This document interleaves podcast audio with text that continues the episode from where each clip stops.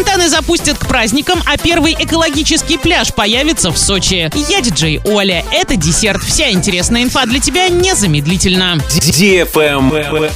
News. К майским праздникам в Орске планируют запустить фонтаны. В Центральном парке фонтан уже работает. В ближайшие дни запустят и городские фонтаны. С водоканалом уже прошли переговоры по этому поводу. Кстати, глава города уже не первый раз говорит о запуске фонтанов. Он считает, что когда бьют фонтаны, в городе есть жизнь. Travel Guide. Первый экологический пляж появится в Сочи в предстоящем курортном сезоне. Он будет создан на набережной Дагомыса. Инфраструктура пляжа будет соответствовать экологическим стандартам. Также 1 мая в городе откроют 23 пляжа. Всего в сезоне планируется благоустроить 188 пляжных территорий, что составляет около 41 километра береговой линии. 22 год станет годом экологии, в рамках которого будут разработаны проекты, ориентированные на сохранение и приумножение сочинской флоры.